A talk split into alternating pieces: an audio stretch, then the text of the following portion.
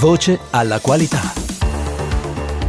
Benvenuti all'ascolto della prima puntata dell'anno di Voce alla qualità, il podcast dell'ente italiano di accreditamento. Anche durante il 2024 conosceremo meglio tanti professionisti del mondo della certificazione accreditata. Io sono Francesca Nizzero, responsabile della comunicazione digital di Accredia. Il primo ospite dell'anno arriva dal cuore dell'accreditamento. Parliamo di Emanuele Riva, presidente di IAST e vice direttore di Accredia, dove guida anche il Dipartimento Certificazione e Ispezione. Con Emanuele Riva facciamo un bilancio e guardiamo al futuro delle attività di valutazione della conformità, anche a esito del convegno annuale del suo Dipartimento. E facciamo un focus sulle novità che impattano sul mercato della qualità, sia in Italia sia a livello internazionale. Dottor Riva, siamo felici di averla con noi ai microfoni di Voce alla Qualità. Grazie molto per l'invito. Dottor Riva, si è concluso a Milano il convegno annuale del Dipartimento Certificazione e Ispezione che lei dirige e che ha riunito gli ispettori di Accredia e tutti gli organismi accreditati. Può farci una fotografia del mercato delle certificazioni e delle ispezioni? Sì, la fotografia è molto positiva. Io inizio a darvi un, un dato che è significativo. Dal 2010, cioè dalla nascita di Accredia all'anno scorso anno, 2023, l'attività del Dipartimento di Milano, quindi l'attività di certificazione ispezione e accreditamento, è aumentata quattro volte. Questo non soltanto perché siamo bravi a fare quello che facciamo, ma perché significa che il mondo, comunque le istituzioni, si stanno fidando sempre di più delle attività accreditate. Infatti lo sviluppo più importante che abbiamo e che avremo immagino anche nei prossimi tempi sono le attività negli ambiti cogenti e collegate agli ambiti cogenti tutto quello che sta succedendo, si sta discutendo negli ambiti di sostenibilità, di reporting non finanziari oppure gli schemi proprietari che stanno nascendo sempre in quest'ambito. Da sottolineare anche eh, un recente provvedimento che insomma è in discussione in questo momento in Parlamento riguardo alla possibilità che l'accreditamento svolga una funzione di semplificazione amministrativa. Ecco, questi sono degli indicatori che fanno capire che i trend sono in crescita appunto perché le istituzioni si stanno appoggiando sempre di più alle attività accreditate come riduzione del rischio sulle imprese. Quale pianeta per le nuove generazioni? L'accreditamento rende il mondo migliore? Sono queste le domande a cui hanno provato a rispondere i rappresentanti dell'infrastruttura per la qualità intervenuti al convegno del Dipartimento. Quali evidenze e aspettative hanno proposto? Allora, l'accreditamento rende il mondo migliore. È uno slogan che viene preso direttamente dalla vision di IAF. IAF è il network mondiale degli accreditamenti, è il soggetto che riunisce tutti gli stakeholder e chi, e chi fa attività appunto di accreditamento di valutazione della conformità. Questo è la missione principale, la vision di IAF. Quindi in questo convegno ci siamo interrogati se effettivamente stiamo andando in questa direzione. Come Accredia sono state fatte molte ricerche negli ultimi anni che hanno confermato il valore tangibile dell'accreditamento. Vi cito tre, ricerche recenti. Una INAIL che ha confermato che in aziende certificate la gravità e la numerosità degli incidenti sono molto minori rispetto a quelle non certificate. Un'indagine di Istat ha confermato che le aziende certificate hanno una capa- migliore capacità di export e una ricerca del CINI, CINI è il distretto universitario per le attività informatiche, per la sicurezza informatica, ha confermato che le aziende certificate negli ambiti di security, quindi principalmente ISO 27001, ecco queste aziende sono più pronte in caso di attacchi o, o di rischi di cyber questi sono eh, dei carotaggi, diciamo, specifici su certi ambiti, però l'accreditamento copre tantissime attività. Oggi la sfida più importante che abbiamo tutti come umanità, non soltanto come accreditamento, è ovviamente il cambiamento climatico, un cambiamento così violento che addirittura ci sono tante persone che lo stanno anche negando, tanto è, tanto è difficile accettare questo cambiamento repentino sta cambiando quello che mangiamo, sta, stanno cambiando le nostre auto, sta cambiando il modo con cui ci riscaldiamo. Tutto questo ha un impatto sull'attività di verifica, perché ovviamente cambia il metodo di verifica, cambiano i punti di attenzione, cambia la consapevolezza delle persone. Quindi tutto questo che il mondo in cui viviamo ha un impatto diretto poi anche nell'attività nostra quotidiana di chi fa, di chi fa verifiche. Cito un paio di esempi. Eh, la direttiva sulla rendicontazione non finanziaria, la CSRD, direttiva europea, eh, questa direttiva sta dando una responsabilità agli enti accreditati di valutare questo pezzettino del bilancio. Questa è una novità importante che dà, aumenta anche delle responsabilità agli enti accreditati perché c'è dietro anche ovviamente una responsabilità in chi fa queste rendicontazioni. Però questo fa capire che anche la finanza eh, ha posto l'attenzione alla credibilità di quello che viene dichiarato. Un altro provvedimento importante che sta arrivando è la direttiva sul claim, il Green Claim si chiama. Questa direttiva sul Green Claim eh, prevede o anche qui che i claim vengano confermati da un accreditamento. C'è ovviamente tantissimo greenwashing e ethics works in, giro, quindi questa direttiva europea cerca di porre un po' in riparo, un correttivo a questa tendenza. Un altro segnale che voglio dare è tutta l'attenzione che c'è sull'emission trading. Eh, non dobbiamo dimenticarci che è un tema anche questo molto delicato perché ha a che fare poi con la finanza e eh, l'anno scorso c'è stato uno scandalo importante perché ci si è resi conto che molte quote di emissioni che vengono considerate eh, per ridurre gli impatti ambientali, qui c'è un, diciamo, c'è un, mercato, c'è una borsa in cui vengono vendute queste quote di emissioni per eh, poter ridurre appunto, poter dimostrare di aver ridotto gli impatti ambientali, ecco, queste quotazioni sono crollate, sono crollate l'anno scorso anno perché ci sono stati vari scandali. Questo perché se l'attenzione dei consumatori è molto alta, la situazione di istruzione è molto alta e gli strumenti poi utilizzati non sono corretti, si rischia di avere un effetto, un effetto boomerang, un rifiuto dello strumento. Quindi questo conferma che le cose bisogna fare in maniera corretta eh, e l'accreditamento pensiamo che sia lo strumento corretto scelto dalle istituzioni europee come appunto la garanzia ultima che le dichiarazioni eh, vengano fatte in maniera completa, corretta, imparziale, indipendente. Si è svolta da poco a Montreal l'Assemblea generale dell'International Accreditation Forum di cui lei ha parlato. L'organizzazione è nata 30 anni fa e riunisce gli enti di accreditamento, i gruppi regionali e gli stakeholder della qualità certificata in tutto il mondo. Nel ruolo di presidente IAF, che lei ricopre dal 2021, può tracciare un bilancio delle attività internazionali e raccontare i progetti in corso? Allora, qui vorrei fare un ragionamento un pochino più ampio. Il progetto più importante che stiamo gestendo in questo momento è la fusione tra IAF e ILAC. IAF è l'organizzazione che appunto presiedo, che gestisce le attività di accreditamento per il mondo delle certificazioni. ILAC invece segue l'ombrello del mondo laboratori, tarature e ispezioni. Ecco, queste due grandi istituzioni stanno cercando di unirsi. Ecco, non dobbiamo nascondere il fatto che ci sono molte difficoltà perché in questo momento, lo vediamo in tutti i giornali, purtroppo ci sono tensioni geopolitiche importantissime. Partiamo dalla nascita di queste istituzioni. Queste nascono per volere il WTO a seguito dei TBT Agreement, ma il WTO e lo stesso ISO nasce dopo la seconda guerra mondiale. In quel momento si era arrivata a una consapevolezza di dover dialogare, di dover stare insieme, di creare istituzioni che mettessero insieme eh, le persone, i popoli, le nazioni per arrivare appunto a migliorare i commerci, migliorare gli scambi, riduzione del rischio di guerra e così via. Ecco, quella tensione purtroppo sta venendo a mancare.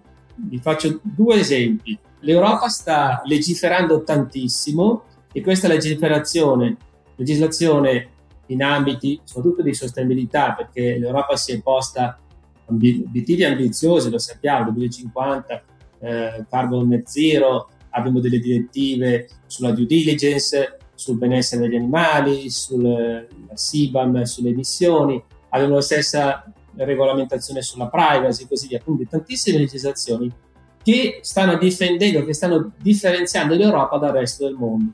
Questo sta creando una reazione anche negli altri continenti, quindi ci sono simili legislazioni anche da altre parti. Non solo i conflitti in corso e le sanzioni internazionali stanno eh, sfilacciando l'unità internazionale. Io come chair di IF ho dovuto firmare un provvedimento di revoca dell'accreditamento dell'ente di accreditamento russo e la sospensione dell'accreditamento dell'ente iraniano per motivi semplicemente basati sulle sanzioni internazionali, non perché questi organismi non si stiano comportando bene dal punto di vista tecnico. Sono problemi appunto che non possiamo più gestire noi tecnicamente, ma sono diventati problemi di natura politica. Quindi cosa sta succedendo? Per esempio in Europa sta nascendo un marchio europeo di, per riconoscere l'MLA, un EA-MLA. Quindi l'Europa avrà un suo marchio che identificherà il mutuo riconoscimento europeo, che si contrapporrà al, al riconoscimento internazionale IAF. Quindi avremo un, un MLA europeo e un MLA internazionale. Ci sono autorità che iniziano a riconoscere soltanto il valore degli MLA regionali. Ci sono le infrastrutture europee, Quality Infrastructure, che stanno diventando regionali. Quindi abbiamo l'European Quality Infrastructure che è stata creata appunto nel 2023 e ci sono altre 3-4 eh, infrastrutture regionali che si stanno consolidando. Quindi la tendenza che vedo io è da un multilateralismo si sta arrivando a un regionalismo. Questo ha delle conseguenze, delle conseguenze che sono appunto io li vivo nella tensione, eh, nella difficoltà di portare la fusione IAF e ILAC, però vuol dire anche che sarà più difficile fare dei commerci, vorrà, vorrà dire che gli enti di certificazione dovranno accreditarsi, dovranno avere, entrare negli accordi multilaterali e regionali, non gli basterà più un accordo internazionale che può essere garantito da IAF o ILAC, ma servirà anche un appoggio, un, un riconoscimento regionale. Questa è una novità per noi, insomma, che abbiamo visto crescere questo, questo network internazionale è anche un po' insomma, una svolta che dobbiamo vivere. Purtroppo, appunto, quello, ripeto, quello che vediamo sui giornali tutti i giorni ha conseguenze non soltanto su, su, certi paesi che vengono appunto attaccati o che devono difendersi, ma poi ha un riflesso immediato e velocissimo su tutti questi commerci, questi accordi commerciali internazionali. Lo scorso anno l'utilizzo dell'accreditamento nell'ambito delle gare per gli appalti pubblici è stato protagonista di un caso giuridico internazionale. Infatti il nostro Consiglio di Stato è stato chiamato a pronunciarsi sulla validità dei certificati accreditati dall'ente britannico UCAS a seguito dell'uscita del Regno Unito dall'Unione Europea. Può spiegarci la vicenda e quali sono stati gli esiti? Sì, allora qua appunto è una conseguenza di quello che stavo raccontando prima. Eh, questa sentenza, così arrivo subito alla soluzione, questa sentenza ha confermato che gli enti europei sono tutti allo stesso livello, quindi non interessa, non, non, non è il punto di esprimere se l'ente sia tra i pochi organismi firmatari che debbano rispettare il regolamento 765. Il regolamento 765 eh, va a disciplinare l'attività di accreditamento di circa 27 stati più gli stati EFTA. Ecco, eh, la sentenza del, del Consiglio di Stato dice che sono tutti sullo stesso livello, tutti i soggetti europei, sia che debbano o meno applicare questo regolamento 765. Questo appunto va a estendere l'MLA a livello regionale, quindi non è più importante diciamo, il, la barriera, il perimetro delle unità europee della comunità europea, ma importa invece il perimetro degli enti che fanno parte del network europeo, delle AMLA. Quindi UCAS, che è un soggetto che non fa più parte della comunità europea, è comunque membro della regione europea, quindi DEA, e per questo motivo i certificati di UCAS sono considerati equivalenti a quelli italiani, a quelli tedeschi e a quelli francesi. Questo appunto va nella direzione del regionalismo. La legislazione europea su questo punto è un po' ambigua perché eh, c'è un articolo, l'articolo 12 del regolamento 765, che obbliga le autorità nazionali a riconoscere l'equivalenza degli enti di accreditamento che abbiano superato le attività di verifica da parte dei A. Questo è stato il punto che ha appunto confermato la validità dei certificati pari per tutti gli enti che fanno parte di IA e non soltanto degli enti che sono parte della comunità europea. Parlando di settori strategici dell'accreditamento, la digitalizzazione è un fenomeno chiave della nostra epoca. È in cima all'agenda politica ed economica di tutti i paesi e ha forti implicazioni etiche e sociali. Infatti, dalla privacy alla cyber security all'intelligenza artificiale, l'Unione Europea è fortemente impegnata nella normazione di questi temi sensibili. Qual è e quale sarà il ruolo della certificazione accreditata in questi ambiti? In questi ambiti sicuramente l'accreditamento diventa strategico determinante.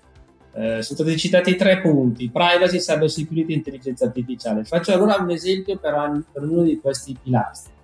Privacy, la normazione europea ha appena pubblicato una norma, l'EN 17740, che va a disciplinare i profili professionali relativi al trattamento e protezione dei dati. Questa norma nasce su volontà italiana perché l'Italia è stata la prima nazione che tramite il suo ente di normazione era riuscito a normare appunto i profili di chi lavora, chi è competenza nel mondo privacy. Quindi la norma italiana è diventata adesso norma europea e quindi sarà più facile poi l'applicazione del regolamento privacy in Europa. Secondo tassello, sempre in quest'ambito, è la valutazione e l'accreditamento dello schema Europrivacy. Eh, è stato approvato dall'European Data Protection Board, diciamo per semplificare il garante europeo, ha approvato questo primo seal, questo primo marchio, e noi stiamo lavorando, perché siamo noi il capofila di questa attività di produzione a livello europeo, stiamo lavorando per far sì che Europrivacy possa essere accreditato da tutti gli enti europei. Quindi abbiamo i, entrambi gli aspetti, entrambi della certificazione delle persone e l'ambito della certificazione dei, dei trattamenti e dell'organizzazione. Quindi su questi due ambiti, ambito privacy, eh, diciamo che i lavori sono consolidati. Eh, parlando di cyber security, c'è eh, un'attività legislativa importante anche qua in Europa. Noi come Accredia abbiamo promosso lo, la nascita in UNI, l'ente di normazione italiano, di una prassi di riferimento che vada ad armonizzare i requisiti della ISO 27001, che è la norma sistema di gestione per la security, con i requisiti del Cyber Security Framework. Questo aiuterà le aziende certificate anche a adeguarsi a questi requisiti sulla cyber security europea. E diciamo che sarà un modo per agevolare le aziende certificate per avvicinarsi poi alla conformità legislativa. Ultimo punto, intelligenza artificiale, argomento sulla bocca di tutti che sicuramente cambierà il nostro modo di vivere e forse il modo di pensare. ISO ha pubblicato una norma sui sistemi di gestione dell'intelligenza artificiale, ISO 42001, abbiamo già ricevuto delle richieste di, di accreditamento, delle manifestazioni di interesse e a brevissimo eh, dovremo disciplinare l'attività di accreditamento e iniziare. Stiamo aspettando che ISO completi il pacchetto con la pubblicazione della 42 42006 che dovrà disciplinare le attività appunto in carico all'ente di certificazione e accreditamento però esiste già un draft, quindi su quel draft si può lavorare, è il punto di partenza poi per disciplinare tutto, tutto quest'ambito. Quindi per riassumere, sì, sicuramente l'accreditamento sarà importante su questi tre temi e anzi questo richiede maggiori competenze perché sono ambiti molto specialistici, molto verticali, non è la verifica di un consorzio su un formaggio piuttosto che un controllo sui scarichi in atmosfera, cioè è un ambito completamente nuovo, quindi anche noi stiamo cercando di attrezzarci con nuove competenze, nuove collaborazioni per essere pronti a queste attività nuove per l'accreditamento. Grazie dottor Riva, è stato un piacere averla con noi. Grazie, grazie per l'invito. Questa puntata di Voce alla Qualità termina qui. Per leggere l'intervista a Emanuele Riva e saperne di più sulla certificazione accreditata, visita il sito accredia.it o leggi la nostra newsletter. Voce alla qualità ti dà appuntamento alla prossima intervista. Un saluto da Francesca Nizzero. Voce alla qualità.